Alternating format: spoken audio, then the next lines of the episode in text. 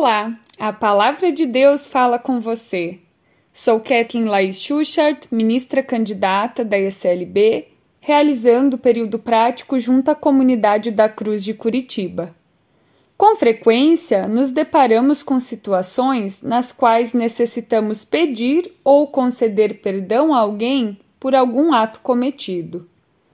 Ambas são situações complexas, nem sempre fáceis para nós.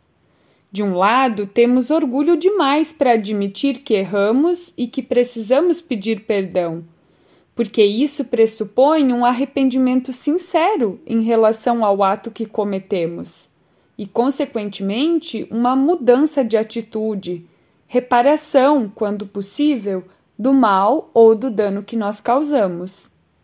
Por outro lado, também temos dificuldade de perdoar pois nem sempre nos convencemos de que a outra pessoa merece o perdão. Um dia, Aninha voltou da escola muito zangada e a sua mãe perguntou o motivo de tanta irritação. Ah, eu estou com muita raiva do Pedrinho e não quero mais vê-lo. Ele me humilhou na frente de todo mundo, disse a menina. Para surpresa de Aninha, a sua mãe não disse nada. Ela foi até a garagem, pegou um saco de carvão e em seguida chamou a menina para ir até o quintal.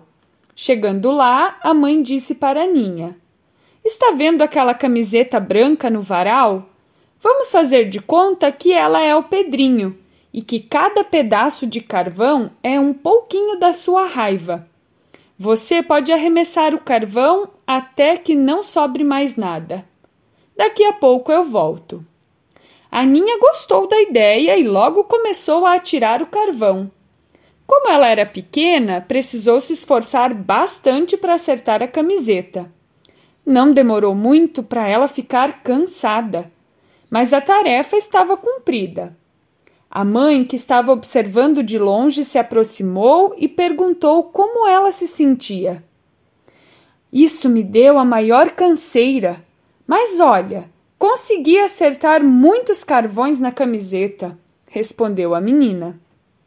Então a mãe chamou a Ninha até o quarto e a colocou diante de um grande espelho. A Ninha se assustou quando viu que estava toda suja de carvão, tão suja que só conseguia ver os dentes e os olhos.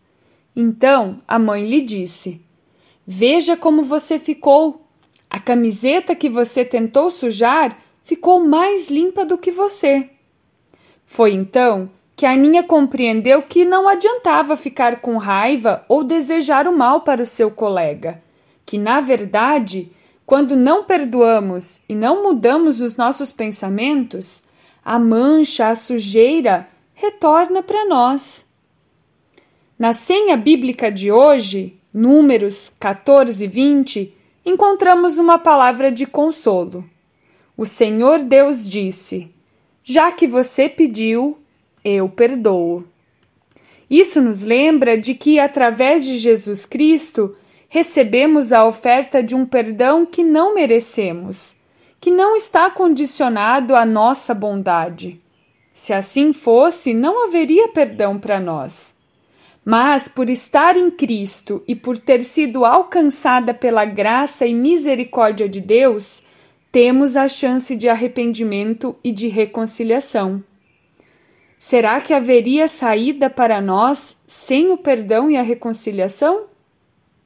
Quando Pedro perguntou a Jesus quantas vezes se devia perdoar a quem nos ofende, Jesus respondeu de forma curiosa que o certo seria perdoar setenta vezes sete. Ou seja, Jesus mostra que o perdão deve ser uma atitude permanente, um modo de viver. É esse o convite que o texto de hoje nos faz. Oremos.